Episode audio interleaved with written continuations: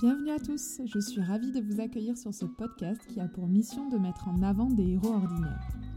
Les personnes que vous allez entendre ont décidé de se battre chaque instant dans un quotidien bouleversé par une maladie, un accident, un handicap ou une épreuve qui a chamboulé leur vie. Je m'appelle Pauline, je suis sensible depuis toujours aux histoires et parcours de vie atypiques et j'ai décidé qu'il était temps de mettre à profit mon accent chantant pour faire ce que j'aime le plus au monde. Partager et échanger avec des personnes remarquables et inspirantes. J'espère que ces témoignages vous aideront à mieux vivre vos petits et grands pépins. Aujourd'hui, je suis très fière de vous partager le témoignage de Marie-Lou, une jeune femme de 21 ans atteinte d'ostéogénèse imparfaite ou maladie des os de verre. En plus de son cursus scolaire exemplaire dans le design d'objets, elle est depuis peu un des espoirs français du para-badminton. Depuis mars dernier, elle est deux fois championne de France en simple et en mixte et vice-championne de France en double. Elle démontre à elle seule qu'il est possible de faire du sport à haut niveau malgré le handicap. Dans la première partie de l'épisode, nous avons discuté de son enfance et de sa scolarité avec la maladie. Puis, dans un second temps, nous avons abordé le sujet passionnant du para-badminton. Je vous laisse donc écouter ma délicieuse conversation avec Marie-Lou. Bonne écoute. Et psst, si vous voulez en savoir plus sur les coulisses du podcast et partager vos impressions avec moi, je vous donne rendez-vous sur le compte Instagram Pépin Podcast. Une dernière chose, rendez-vous à la toute fin de l'épisode si vous voulez écouter le bêtisier en exclusivité. Allez, je vous laisse tranquille, bonne écoute. Bonjour Marilou. Bonjour. Merci d'avoir accepté mon invitation. Euh, nous nous sommes rencontrés lors d'une journée de sensibilisation à l'ostéogénèse imparfaite et je sais que tu es très investie euh, dans la communication autour de ta maladie et du sport adapté. Est-ce que tu peux nous expliquer pourquoi c'est important pour toi d'en parler? Alors euh, oui, on, s'est vu à cette journée. je participe aux journées et aux démonstrations autour de majoritairement autour du sport. Ça permet de sensibiliser la, la population, d'échanger avec euh, des, des, valides et de, de faire voir euh, la maladie et, euh, à travers le sport. Donc faire voir que malgré cette pathologie, on peut quand même faire du sport. Alors si tu es d'accord, avant de poursuivre, j'aimerais bien que l'on parle un peu plus de toi. Est-ce que tu peux te présenter en quelques mots, dire ce que tu fais dans la vie, euh, tes études ou ton éventuel métier, tes passions euh, et ce que tu veux d'autre Alors, je m'appelle Marie-Lou Morel, j'ai 21 ans. Je suis en troisième année de licence de design d'objets à Rive-Gauche à Toulouse. Je, fais du parabadminton donc à côté, dans mon temps libre. Donc voilà, je, fais des entraînements. Et euh, donc, c'est mes deux passions favorites, on va dire, principales. Et en dehors de ça, J'adore voyager, j'ai pas mal voyagé avec euh, mes parents dans ma jeunesse euh, et, voilà. Merci. Donc avant de parler du parabadminton, euh, j'aimerais parler un petit peu de, de, ta maladie. Quand on parle d'ostéogénèse imparfaite ou maladie des os de verre, on peut facilement deviner que le problème essentiel de cette maladie est la fragilité osseuse. Mais est-ce qu'il y a d'autres euh, symptômes dont on ne se doute pas? Et si oui, euh, quels sont-ils? Alors oui, euh, majoritairement c'est la, fragilité. Moi j'ai eu une dizaine de fractures par exemple, majoritairement aux membres inférieurs. Et donc suite à cette fragilité, ça entraîne des déformations osseuses, donc qui font subir pas mal de douleurs et d'interventions chirurgicales, notamment les scolioses. moi j'ai pas trop ça, mais des membres euh, un peu déformés, donc euh, voilà, les, fémurs, euh, les, bras, etc. Donc il y a toutes ces interventions qui, qui fatiguent beaucoup et qui sont douloureuses. Et donc il y a aussi à côté de ça la, fatigue musculaire. on est beaucoup en ayant cette maladie à, à prendre sur nous. On se rend même plus compte qu'on a mal finalement. On a des douleurs un peu chroniques qu'on traîne.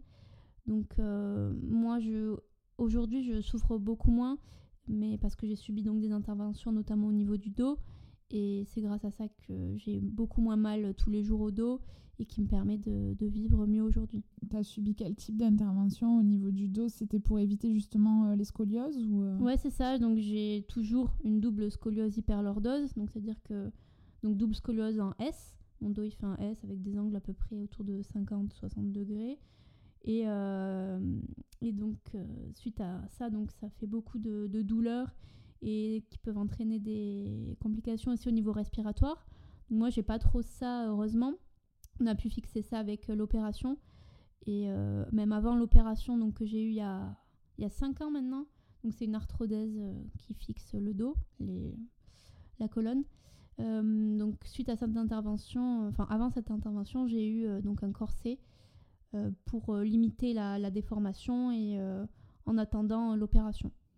Et euh, comme tu disais, à force de ressentir la, douleur, euh, est-ce qu'on développe une résistance euh, à la douleur et on se, se rend plus compte Oui, je pense qu'on développe tous, comme je disais, des douleurs un peu chroniques ou musculaires qu'on se rend même plus compte finalement qu'on a mal.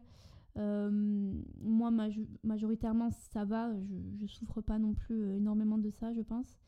Mais euh, même au niveau des fractures, on, sent toujours que c'est une, fracture, la douleur, on s'en rappelle, mais on arrive mieux à la tolérer, à l'appréhender.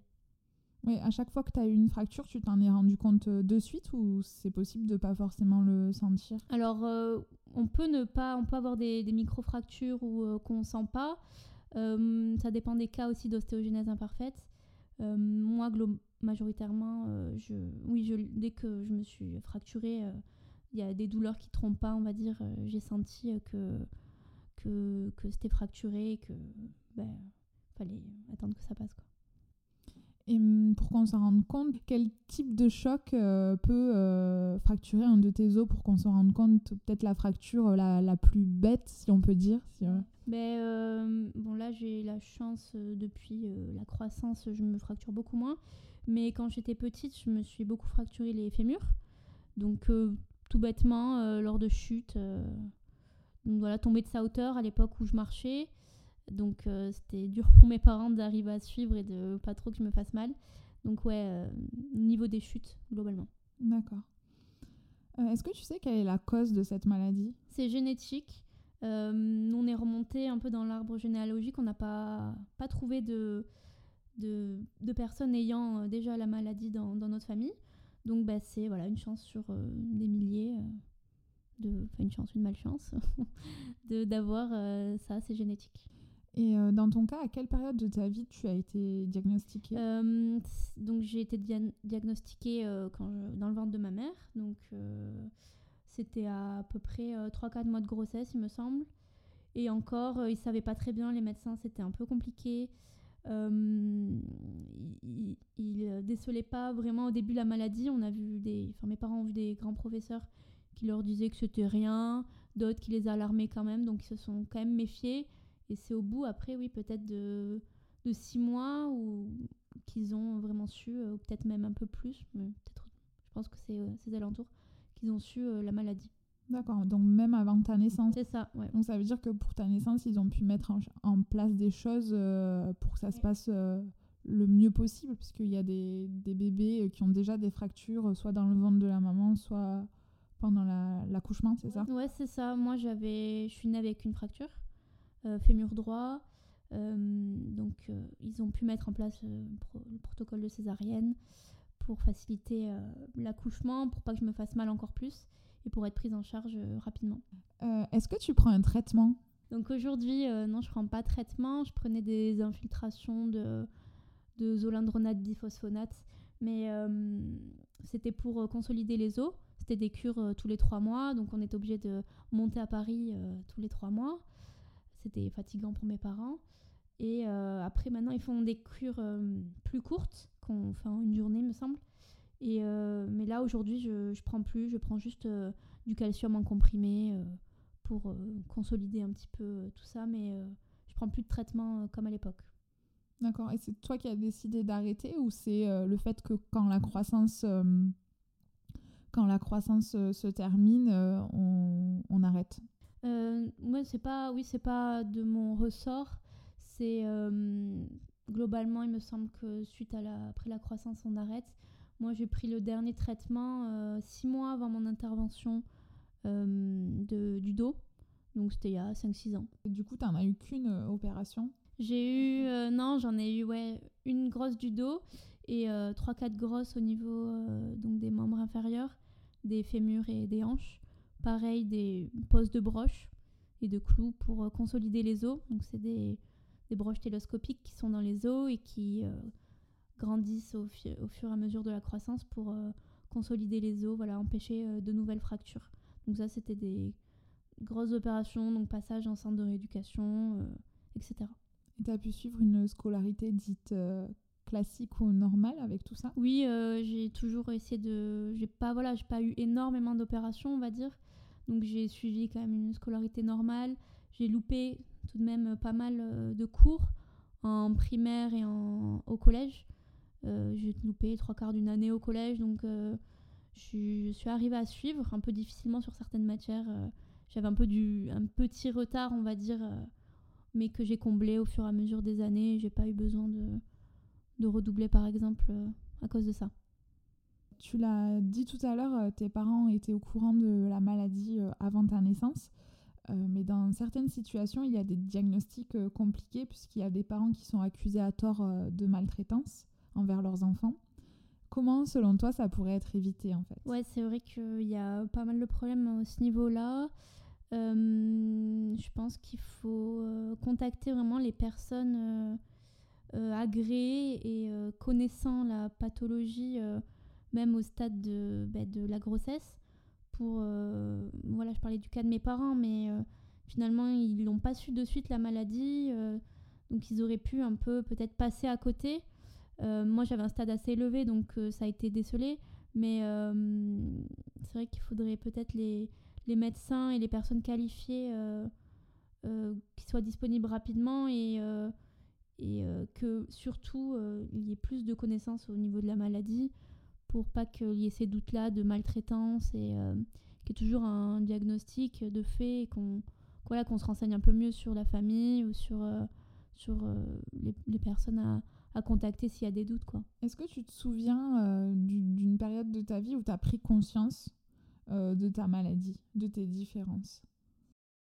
Je me souviens, ouais, il y a des petits événements euh, marquant. Moi, au début, euh, comme je marchais, euh, je courais même voilà, en CP, etc.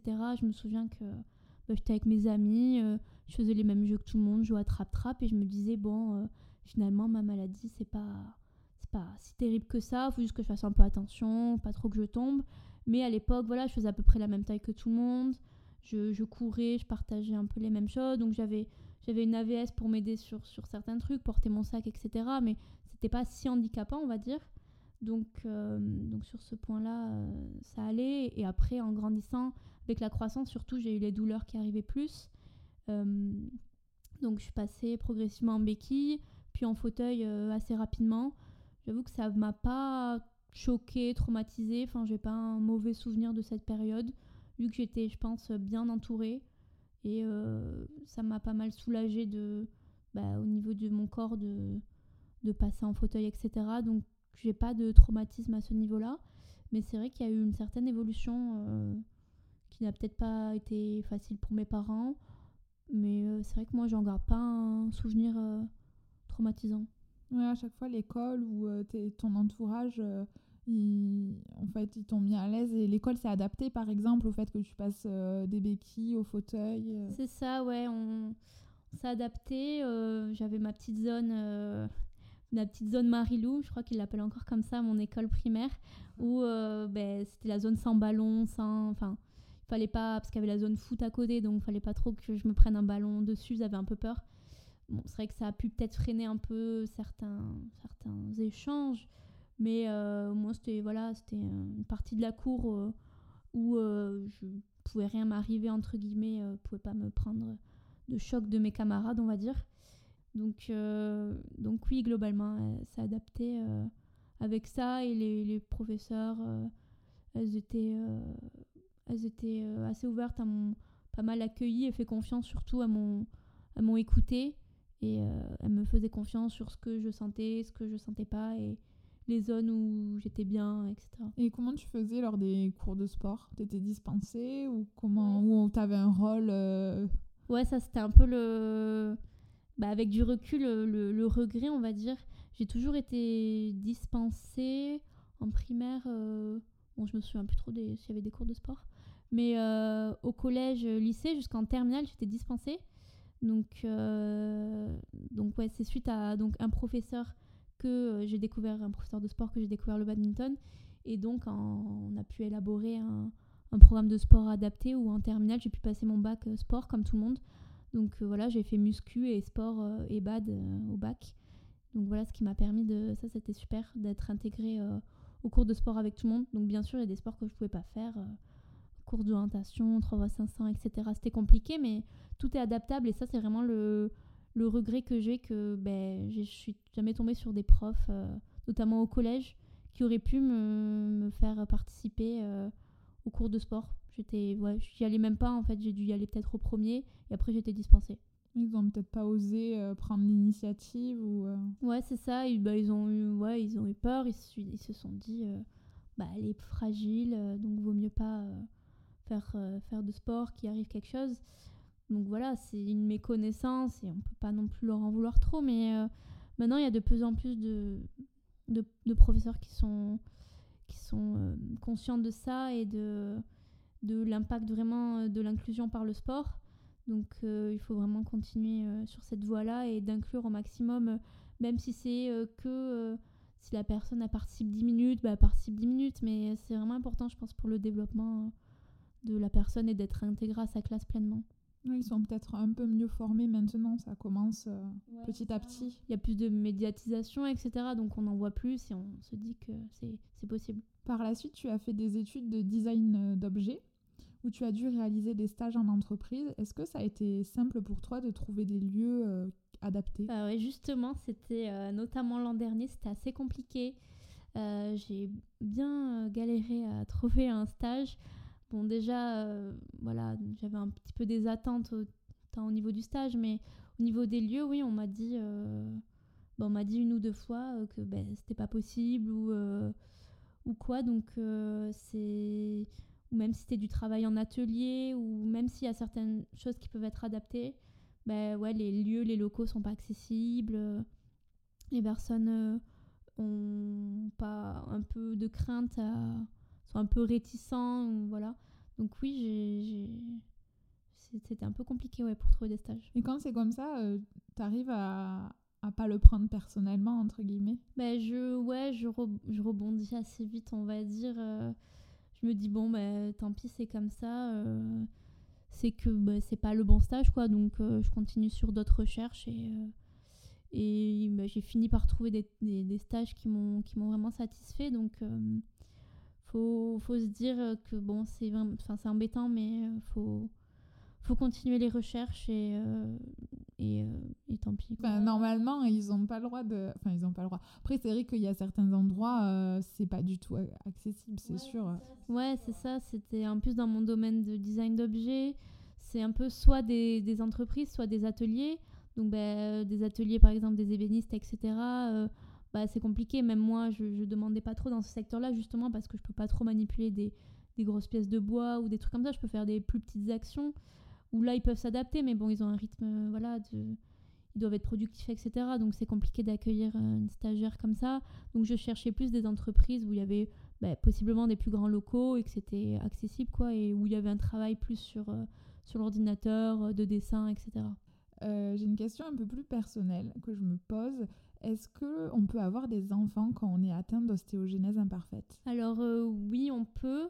Euh, donc il faut être, euh, c'est mieux d'être suivi. Ça dépend du, stade d'ostéogenèse imparfaite. Moi, vu que je suis stade 3 et que j'ai pas mal de, déformations, donc ouais, au niveau du dos, et j'ai un petit buste, on va dire. Donc c'est vrai que la question des enfants, quand je serai amenée à, me la poser, donc ouais, on peut être, on peut, oui. Euh, il faut être suivi pour avoir le moins de complications pour, euh, pour le bébé, pour, euh, pour nous. mais c'est vrai que moi, je me suis, je me suis toujours dit on verra. Et puis, j'ai quand même pas mal de réticence parce qu'au niveau de mon corps, je suis pas sûre de, d'assumer la, grossesse, on va dire, à terme.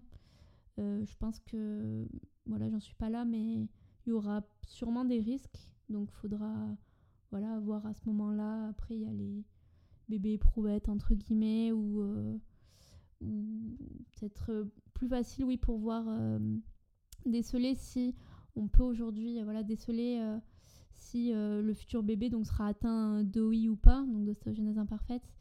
il me semble que c'est aux, alentours de 50% de chance si c'est avec une personne qui n'a pas de maladie. Et si c'est avec la personne qui a une maladie, il me semble qu'il y a environ enfin, il y a 100% de, de chance. Peut-être moins, mais donc voilà. on peut voir ou, pas si le, le, bébé donc aura la maladie. Donc ça, ce sera un choix aussi à, à voir plus tard. quoi. Et après, moi, je me posais la question de l'accouchement. Je me dis, c'est forcément par césarienne, non? Enfin, ou, encore, ça dépend peut-être du stade. Ouais, voilà, ça dépend du stade. Moi, les personnes que je connais, il me semble que ça a toujours été par césarienne. Euh, tant pour euh, bah, la personne qui accouche euh, que pour le bébé, pour pas qu'il y ait de complications. Mais je pense que si c'est stade 1 ou qu'il y a voilà, peu de, peu de, de, complications, je pense que par voie naturelle, c'est possible. Est-ce qu'il y a des idées reçues que tu en as marre d'entendre au sujet de ta maladie? Bah oui, il y en a majoritairement euh, bon, avec les enfants, bon c'est normal. C'est pour ça que j'aime pas trop dire maladie des autres vers parce que euh, je, me, je me tape contre quelque chose et euh, je, me, je me casse pas forcément. Enfin, je, je me casse pas même, c'est sûr. donc oui, ça dépend des stades, encore une nouvelle fois. Mais c'est vrai que les enfants qu'ils ont, t'as as les os de verre, du coup, si je te touche, euh, je te, je te casse un os. Enfin bon, voilà. Ça, c'est un peu bon. Mais bon, c'est des enfants. Et euh, sinon, euh, bah, la crainte un peu de. de, bah, de même que ce soit les personnes en situation de handicap tout court, quoi. La, la crainte et la, la non-connaissance de la chose qui fait qu'on s'adresse pas pareil avec la personne. Il y en a qui sont hyper précautionneux, voilà, infantilisants presque. Et d'autres qui bon qui connaissent pas et qui, s'en fichent un peu euh, voilà quoi et est-ce que tu as déjà eu des remarques euh, désobligeantes? Euh, non franchement j'ai pas j'ai la chance j'ai pas non j'ai pas eu de, de, remarques à ce niveau là voilà à part des enfants qui posent un peu des questions j'ai été bien entourée globalement les, les, gens comprenaient ou alors il y a eu des remarques mais bon je j'en suis n'ai pas la connaissance donc voilà mais voilà à part les enfants avec leur euh, remarque un peu indiscrète, mais sinon, euh, ça allait. Avant de parler du para-badminton, euh, j'aimerais savoir si tu avais essayé d'autres sports. Ben, j'ai toujours, même quand je marchais, j'ai toujours aimé le sport. J'ai eu ma petite période foot, ma petite période basket, mais voilà, c'était jamais en club, quoi. C'était pour m'amuser quand j'étais petite. Donc, en club, il y a que le badminton. Et après, j'allie ça avec la musculation pour, pour gagner en, efficacité, on va dire, en muscle, en, tonus euh, pour le badminton. Mais sinon, euh, je vais, euh, j'aimerais, je vais tester d'autres sports prochainement. L'aviron, voilà, avec une, une amie du, du BAD qui fait de l'aviron, donc on, va, on ira tester ça, certainement. Le, j'aimerais beaucoup tester aussi le, la course, l'athlétisme fauteuil, donc avec des, des fauteuils de course. Ça, ça me, ça me plairait bien. Mais voilà, j'ai hâte de tester euh, d'autres sports, euh, même si c'est juste pour m'amuser comme ça, pour élargir euh, les potentiels. Tu fais du para-badminton à haut niveau depuis 2017-2018. Est-ce que tu peux nous dévoiler ton palmarès? Ouais, alors c'est vrai que je dis pas trop à haut niveau parce que euh, j'ai pas le statut haut niveau et je joue pas tous les jours. Donc pour moi, c'est pas mon comment dire, c'est pas ma priorité numéro un donc je me considère pas sportif de haut niveau, mais c'est vrai qu'au vu des résultats peut-être on pourrait se, donc se dire ça. Euh, donc euh, bah là, euh, tout récemment, donc je suis championne de France en simple, en mixte et vice-championne en double. Donc ça c'était au championnat bah, qui ont eu lieu il y a, y a deux semaines. voilà, et après en sport partagé, donc avec l'UNSS au lycée, on est double champion de France et vice-champion de France. Donc, euh, un beau palmarès, félicitations. Merci. Comment tu as découvert ce sport? Alors, euh, c'est un, donc c'est un professeur de, de, sport en seconde. Donc, je suis, quand je suis arrivée à, donc à Rive Gauche, donc euh, je lui fais un coucou. mais c'est grâce à lui que, que j'ai découvert ce sport. C'était même pas mon professeur de sport à titre à ma classe, mais il est venu me voir. Il m'a dit voilà, on a une autre joueuse qui, euh, qui joue en fauteuil, qui fait du bad, est-ce que tu veux venir tester? Donc moi je sortais de mon opération du dos, enfin ça faisait six mois environ que je l'avais faite. Euh, je me suis dit euh, que ça... J'ai eu un peu de réticence au début parce que je me suis dit ouais ça va peut-être être un peu tôt, peut-être pour mon corps c'est pas très bien, etc. j'ai toujours, ben, comme je disais, j'ai toujours aimé le sport. J'avais un petit peu, voilà, un petit peu déjà joué avec des raquettes chez moi, mais sans plus. Mais voilà, j'étais curieuse d'aller tester, donc je suis allée tester. Mon, mon, chirurgien m'a dit que go, je pouvais y aller, il n'y avait pas de souci. au contraire, ça me rééduquerait. Ce qui est le cas, ça m'a bien rééduqué les muscles du dos. Et donc c'est grâce à lui en seconde que, que j'ai pu tester et j'ai directement accroché, j'ai continué. Et puis après, de fil en aiguille, voilà, rapidement, on a fait les premiers championnats de France UNSS. Et euh, je me suis pris un peu dans la compétition. J'ai toujours eu un peu, voilà, euh, cette âme, on va dire, compétitrice, sans non plus euh, être à outrance. Mais voilà, c'est suite à ça. D'accord. Et tu disais justement que ça t'a pas mal rééduqué. C'était une de mes questions. Savoir si le badminton, pour toi, ça t'aidait justement à consolider tes os et à te sentir mieux et peut-être à, à diminuer les douleurs ou si au contraire, euh, parfois c'était compliqué, euh, justement, comme maintenant c'était devenu ta passion, mais que c'était un peu compliqué. Euh. Ouais, c'est ça. Au, début, ouais, ça m'a pas mal rééduqué. Il n'y avait pas trop d'incidents, on va dire. Après, je me suis un petit peu blessée un an après, je crois, le début de ma pratique. Bon, une petite contracture, voilà, assez classique qui a vite été soignée. Mais, mais du coup, ouais, ça m'aide beaucoup au tonus euh, musclé au haut du corps. Je me suis euh, pas mal musclée, je me sens mieux euh, dans mon corps suite à ça et grâce à cette pratique sportive. Et, mais ça entraîne, voilà, vu que là je le pratique de plus en plus, que je, je, fais des stages, donc où j'enchaîne plusieurs jours, je fais donc subir à mon corps, comme tout sport de entre guillemets haut niveau, c'est jamais très bon pour le corps. Donc en plus avec la pathologie que j'ai, donc c'est vrai que je pousse quand même souvent mon corps au-delà de, ses limites, on va dire. J'essaie quand même de l'écouter de plus en plus.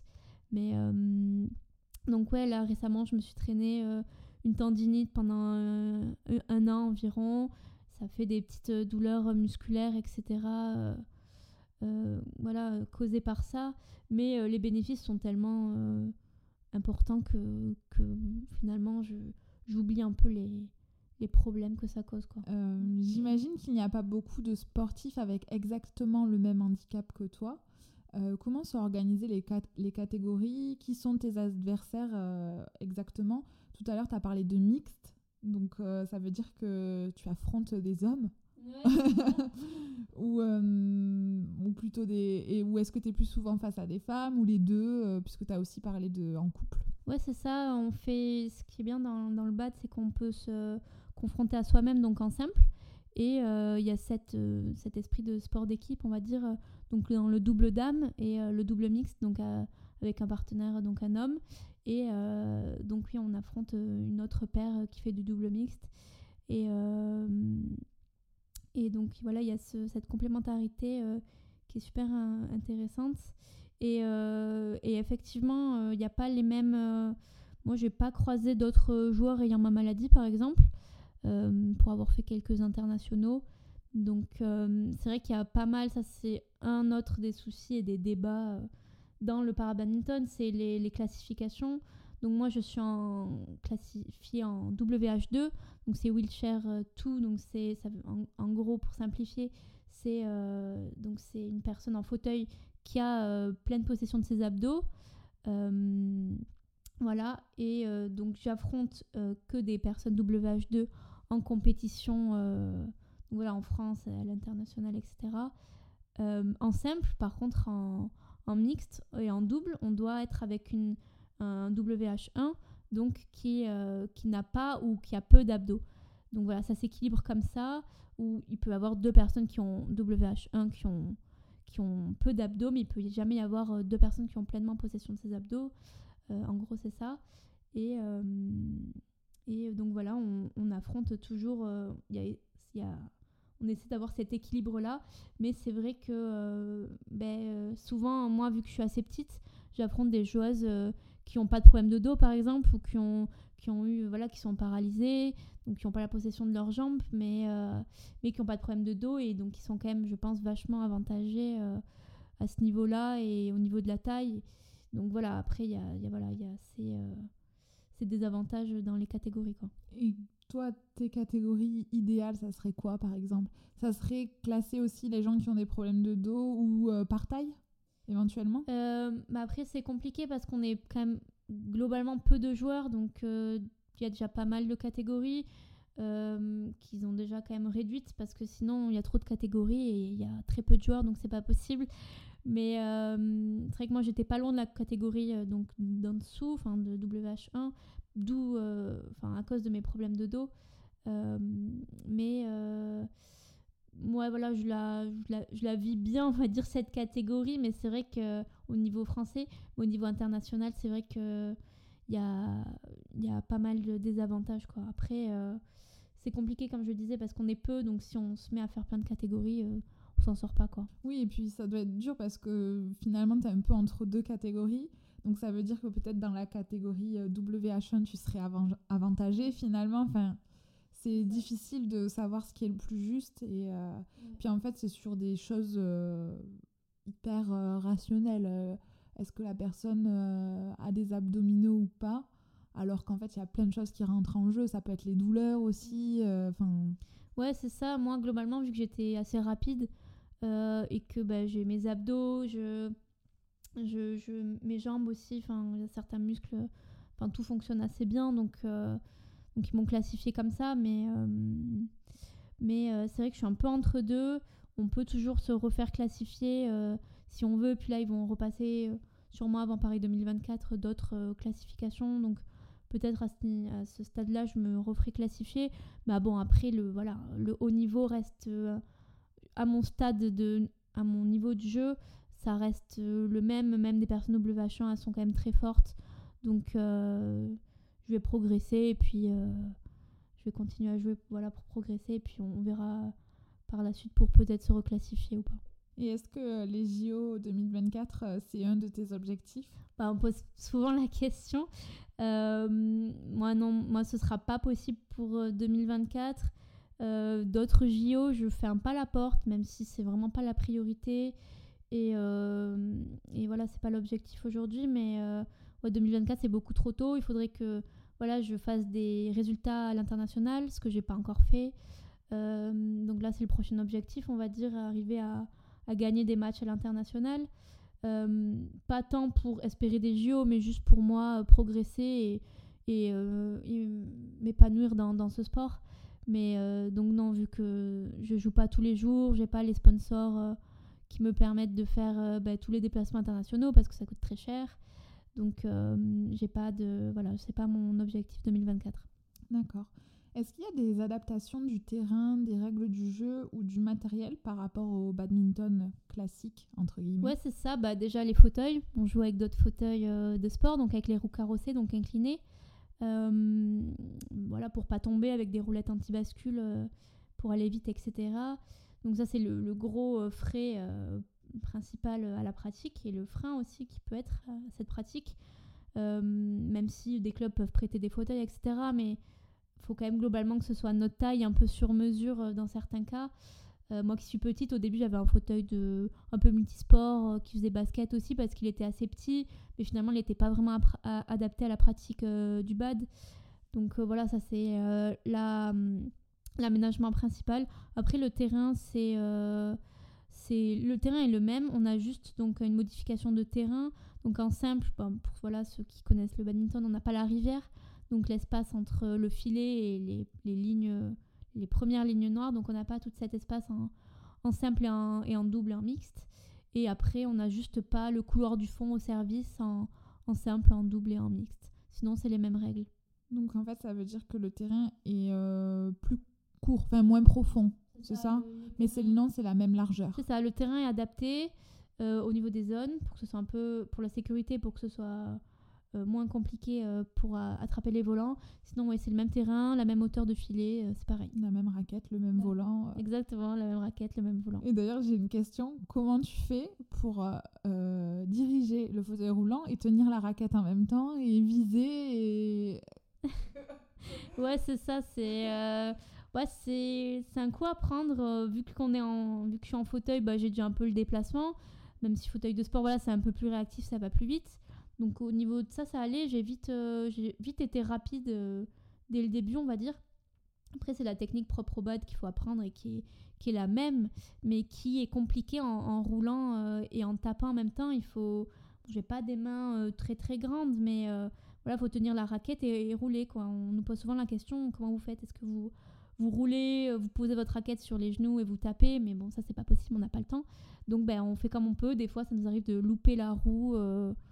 Voilà, parce qu'on s'est dépêché, mais voilà, c'est un, un coup à prendre. Parce qu'il faut aller vite, mais s'arrêter net. C'est ça. Pour, parce que. Ouais, bon. Ouais, non, c'est ça. On, fait souvent voilà, des placements euh, devant en fond de cours. Donc euh, il, faut, il faut rouler vite, s'arrêter. Donc ça chauffe pas mal les mains, on a des gants. Euh, et, et, taper, donc s'arrêter, taper. Enfin, ça, c'est un peu en fonction des joueurs, leur habitude, ce qu'ils préfèrent.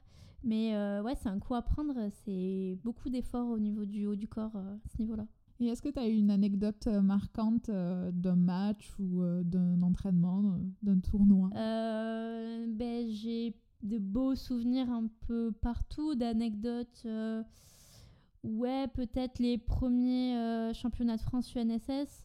On s'attendait pas, on a, c'était pas un tournoi hyper construit parce qu'on a affronté des équipes, mais on était la seule en équipe donc de sport partagé. Donc on était deux personnes en situation de handicap euh, et euh, deux personnes valides et un arbitre. Donc ça, c'était la composition de l'équipe. On était la seule à, comme ça. Et on a affronté, on a un peu adapté d'autres équipes. Et on s'attendait pas à. Bah, on a gagné nos matchs et à, recevoir la médaille d'or. Donc c'était un peu une surprise. Qu'on était un peu tous émus. Euh. Donc en fait, vous avez joué contre des gens qui n'étaient pas en fauteuil C'est ça, on a, on a joué contre des gens qui n'étaient pas en fauteuil. mais on a. Bon, c'était il y a quelques années, je me souviens plus exactement, mais on a adapté soit le terrain, soit des fois on en mettait certains en fauteuil. Euh, donc voilà, pour essayer d'équilibrer un peu les handicaps. Mais euh, donc voilà, vu qu'ils n'étaient pas habitués, euh, certains avaient la frappe, donc si on leur renvoyait dessus, ben voilà, ils faisaient ce qu'ils voulaient entre guillemets. Mais voilà, on adaptait un peu, c'était la première année, donc c'était un peu test. Mais voilà, c'était un super souvenir avec l'équipe. On avait eu la médaille, on n'était pas au courant, donc euh, voilà, c'était ma première euh, médaille d'or. voilà. Et c'est là que tu t'es dit peut-être euh, il y a quelque chose à faire. Ouais, on, bah, ouais, j'avais envie de continuer. Après, j'ai fait les France donc en, en non scolaire. où là, c'était donc là j'ai eu une médaille en, double avec la, la, celle qui était celle qui est championne de France en, simple. et donc oui, ça m'a ça m'a poussé à, continuer, à me dire bon, t'as encore de la marge, il y a beaucoup de. Voilà, je me suis pris aussi des, des claques par, par d'autres joueurs, c'est normal. C'était le début, mais ça m'a poussé à continuer à me dire euh, bon, il y a peut-être quelque chose à aller chercher. Et moi, c'était principalement quand même pour m'amuser et après euh, gagner euh, quand je le pouvais. Quoi. Et à ton avis, qu'est-ce qui fait la différence Ah non, il faut pas dévoiler peut-être tous tes secrets, mais qu'est-ce qui fait que tu gagnes des médailles d'or? Ben, je pense persévérer et on me dit pas mal euh, bah, que, ça se joue au mental. Donc c'est vrai que là, les derniers matchs que j'ai fait, j'arrivais à être assez détendue et à pas trop stresser. Donc voilà, c'est vrai que quand je à stresser, on perd un peu ses moyens, euh, comme partout. Et on n'arrive pas à faire ce qu'on veut, à mettre en place son jeu. Et euh, ouais, quand on est assez détendu, qu'on se dit que c'est possible, même si en face, y a, ils sont favoris ou quoi, finalement, on, a gagné notamment des beaux matchs en mixte. Euh, qu'on pensait peut-être pas gagner euh, de base. Mais voilà, ça se joue pas mal au mental. J'essaie de me, concentrer bien entre chaque point avant le match. Et, euh, et de l'aide de l'entraîneur aussi aide beaucoup. Quand on a des moments de doute ou quoi, pendant le, le match, il nous, nous rebooste un peu, il nous dit voilà, ses conseils. Mais ouais, pas mal le mental. Et bon, après, voilà, l'entraînement, préparation physique, etc. Donc, tu parles pas mal des, des compétitions en double. J'imagine que vous vivez pas tous à Toulouse. Comment vous faites euh, pour vous entraîner ensemble? Puisque c'est important, je pense qu'il y a une bonne cohésion euh, entre les deux joueurs. Ouais, c'est ouais ouais, c'est il y a pas mal de paires donc qui, qui s'entraînent ensemble ou enfin pas mal. Il y en a quelques-unes. Euh, nous ouais, bah, mon partenaire de mix il est à Caen par exemple. Là cette année j'étais avec une fille qui est de, de Trégor en, Bretagne. Donc on a assez on a assez loin. On peut se voir des fois dans des rencontres dans l'année, mais on ouais, on s'entraîne pas ensemble. Donc euh, c'est vrai que on voit euh, aux pères qui s'entraînent ensemble qu'il y a plus d'alchimie, ça tourne, etc. Mais bon, voilà, on essaye de se débrouiller, de s'entraîner chacun de nos côtés pour quand on se retrouve, essayer de voilà, reprendre nos, nos, nos repères qu'on avait l'année précédente, etc. Et comment vous choisissez? Alors ça, c'est... ça dépend si on, on, peut prendre contact avec les joueurs ou se mettre en recherche de partenaires. Donc cette année, je ne savais pas, vu qu'il y avait une autre partenaire que je jouais les années précédentes, mais euh, euh, une fois qu'il n'était pas venu, etc. J'ai dû changer de partenaire. Euh, et donc je ne savais pas cette année avec qui j'allais jouer, donc j'étais en recherche de partenaires. Et finalement, c'est l'organisation, la, fédération, enfin qui les, les, juges qui regardent un peu les points ou qui, qui établissent un peu, enfin voilà, qui regardent les profils qui sont compatibles, donc WH1, WH2, et qui nous mettent ensemble. Ou alors, voilà, faut contacter directement la personne et euh, quand on la connaît, parce que bon, souvent des fois on débarque, on connaît pas forcément les personnes, mais quand on peut les connaître, on peut changer de partenaire et se dire ah, l'année prochaine je m'inscris avec toi par exemple et s'inscrire directement euh, avec, la avec le ou la partenaire. Et si quelqu'un est intéressé euh, pour essayer le para-badminton, comment on peut faire pour savoir s'il y a un club près de chez soi? C'est ça, alors on peut, il y a différents moyens. Il y a le Handy Guide sur, euh, donc, euh, sur Internet. Il y a les, euh, les, les, la fédération aussi, les, les, ligues. Donc voilà, on peut contacter les numéros, les sites sur Internet.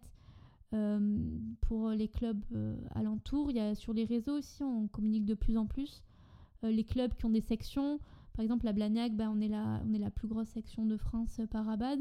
Donc ça commence à se savoir et on, on a de plus en plus, on va dire, de, même ça reste limité, mais de joueurs qui viennent tester, qui euh, par bouche à oreille connaissent ou voilà des petits articles sur le journal, euh, enfin voilà différents journaux. Mais euh, voilà, c'est de plus en plus répertorié aussi donc sur Internet. En faisant mes petites recherches, j'ai vu que la Fondation Banque Populaire t'a octroyé une bourse pendant trois ans pour réaliser tes études et tes objectifs sportifs.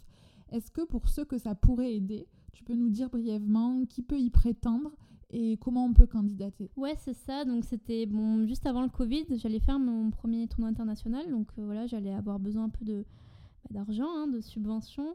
Euh, donc on a fait un dossier euh, assez tardivement parce qu'on n'avait pas. comment t'as su que ça existait? Donc là, vu que mon, mon, père travaille à la Ligue, donc Occitanie, pour développer le, le, le Parabad.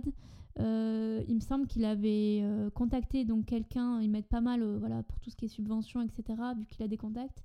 Il avait contacté quelqu'un où il avait dû en, voilà, il avait entendu parler de cette bourse. On a fait le dossier donc très rapidement, parce que les chances approchaient vite. Et bah, on, a eu la, là, on a eu la chance d'avoir cette bourse. Donc pour les, voilà, les, les, tournois internationaux, c'est une grande aide. Et on va peut-être la, voilà, la redemander prochainement. Donc, euh, qui peut euh, candidater En fait, c'est vraiment sur dossier. oui, euh, voilà. il faut avoir un projet sportif ou un projet. Oui, il subventionne pas que le sportif, un projet musical, un projet d'études, voilà, tout type de projet. là, c'était quand même lié au, handicap et au sport. Et voilà, ça peut être n'importe qui, on va dire, qui a un projet sportif ou un projet voilà, d'une envergure assez importante euh, euh, pour nécessiter bah, des subventions. Donc euh, voilà, il faut contacter, il faut se renseigner sur ces, ces, aides, de, voilà, sur le site de la Banque Populaire, sur ces aides de la Fondation. Et voilà, monter son dossier et attendre, attendre la réponse. Alors on arrive aux questions de la fin. Est-ce que tu as un livre, un podcast, un film ou une musique dont tu as envie de nous parler? Bah, j'ai pas tellement de. C'est vrai que c'est un peu compliqué à répondre à ces questions. Pas tellement de musique euh, fétiche ou de film qui m'a euh, ouvert les yeux sur tel truc. C'est plus voilà l'ensemble de tout. Et, euh, et là, peut-être récemment ou depuis quelques années, il y a de plus en plus de personnes qui prennent la parole, des personnes en situation de handicap, sur les réseaux sociaux. je pense à Théo Curin, le nageur paralympique euh, euh, et maintenant aventurier, on va dire, qui lance de nouveaux défis, euh, ou d'autres personnes voilà, sur les réseaux qui prennent la parole et qui, qui ont une, communauté, on va dire, pour sensibiliser autour de ces questions-là. Donc là, c'est plus à ce stade-là où je m'identifie un peu plus à ces personnes et qui font même découvrir des, euh, des choses sur le handicap. Par exemple, un autre, euh, euh, Martin Petit, El Martitino sur Instagram, qui, qui fait découvrir des, bah, des, des bons plans ou ses, ses, ses, habitudes ou ses, voilà, comment il vit en tant que personne en situation de handicap et en fauteuil roulant. Donc ça, ça aide aussi quand des fois on peut se sentir un peu seul, sans conseil ou sans sans aide sur certains sujets, euh, pas mal par les réseaux. Et euh, voilà, sinon, j'ai pas de, de, de, de, choses phares. Euh. Ouais, c'est bien de pouvoir s'identifier à des. En fait, c'est des influenceurs, quoi. Voilà, des influenceurs, nouvelle génération, personnes handicapées, on va dire. Est-ce que tu as une citation ou un mantra qui te motive au quotidien? Pas tellement. J'allais dire roule ma poule. Mais je pense que ouais, ouais, ouais c'est trace ta route quoi, euh, roule, on va dire, euh, euh, ose te lancer dans tes projets, ose croire en, ta différence comme une force et pas se, voilà, se priver de rien et, et, et, aimer la vie comme, comme tout le monde quoi finalement. Est-ce que ouais, est-ce qu'il y a des choses dont, que tu as peur de faire? Plus tellement. C'est vrai que je me, enfin, je me découvre euh, de plus en plus à aimer les nouvelles expériences, on va dire, enfin les découvrir de nouveaux, voilà, de nouveaux sports, de nouvelles, euh, de nouvelles choses. Et euh, bon après, comme tout le monde, on a chacun ses peurs, mais c'est vrai que je, me dis franchement, c'est un peu bête, on n'a qu'une vie, hein, faut pas se, faut pas se priver à. Après voilà, faut, quand on se le sent pas, on se le sent pas, mais faut pas se priver à de nouvelles aventures, donc. Voilà, je me, je me freine à rien, on va dire. Une fonceuse, quoi. c'est ça. Est-ce qu'il y a un sujet dont on n'a pas parlé et que tu aimerais aborder? Non, mais voilà, je l'ai dit au niveau scolaire, donc ce sens de sensibiliser euh, vraiment les enseignants, les, les, voilà, les enseignants de sport, même les enseignants en général, à pas, euh, pas, pas, se bloquer euh, au handicap. Moi, je sais que bah, ma première année en, en maternelle, je ne l'ai pas faite parce que le premier jour, je me suis cassée et un os. Voilà, on m'a bousculé, euh, voilà, inadvertance, et euh, je me suis cassé le fémur. Donc ben, tout le monde a un peu pris peur. Et euh, donc j'ai pas fait la première année. voilà, je suis rentrée direct en deuxième section maternelle. Donc voilà, après c'était, je pense un peu du cas par cas, mais voilà, apprendre à écouter les familles, à écouter le, ben, même les personnes concernées et ouvrir son, son, esprit et son regard sur les différences. Et s'adapter, bien sûr. La vie est une perpétuelle adaptation. de quoi es-tu le plus fier aujourd'hui? Bah, Je pense de d'oser et de, de, voilà, de me mettre euh, plus trop de freins sur, euh, voilà, sur euh, la vie et de voilà, d'être moins, moins timide, moins moins euh, voilà euh, passif sur des situations de de voilà de continuer euh, ma vie et de m'épanouir dans, dans, le sport dans dans mes études dans mon futur métier ce que je suis en train de venir quoi.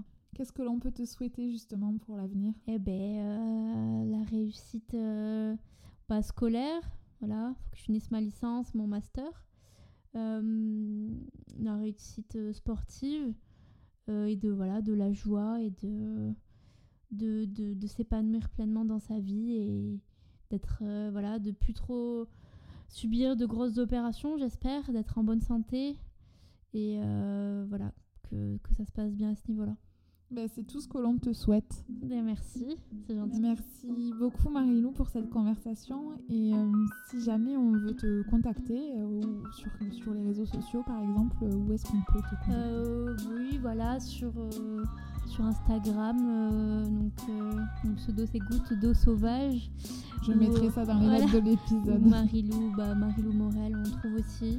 voilà, après je... Pas, très active. Euh, voilà, je suis pas une influenceuse comme on parlait des réseaux. Mais euh, voilà, si jamais, sur Instagram par exemple. Euh, ben, merci Marilou pour cette conversation et à bientôt. Merci à toi. Et voilà, cet épisode est terminé. Merci à Marilou pour sa confiance et merci à vous pour votre écoute. N'hésitez pas à aller voir les notes de l'épisode pour prendre contact avec Marilou ou en savoir plus sur le para-badminton. Si vous avez aimé cet épisode et que vous souhaitez me soutenir, n'hésitez pas à laisser un avis sur Apple Podcast ou Spotify ou à en parler autour de vous. Cela m'aidera beaucoup à faire connaître Pépin Podcast. Merci et à très vite pour un prochain épisode. Euh, avant de parler du parabadminton. Comment Allez. on dit? Je vais Para- pas le- Ouais, c'est dur. hein. Badminton, déjà, en bug. Ouais, parce que c'est bad. Il faut dire bad. Ouais, bad.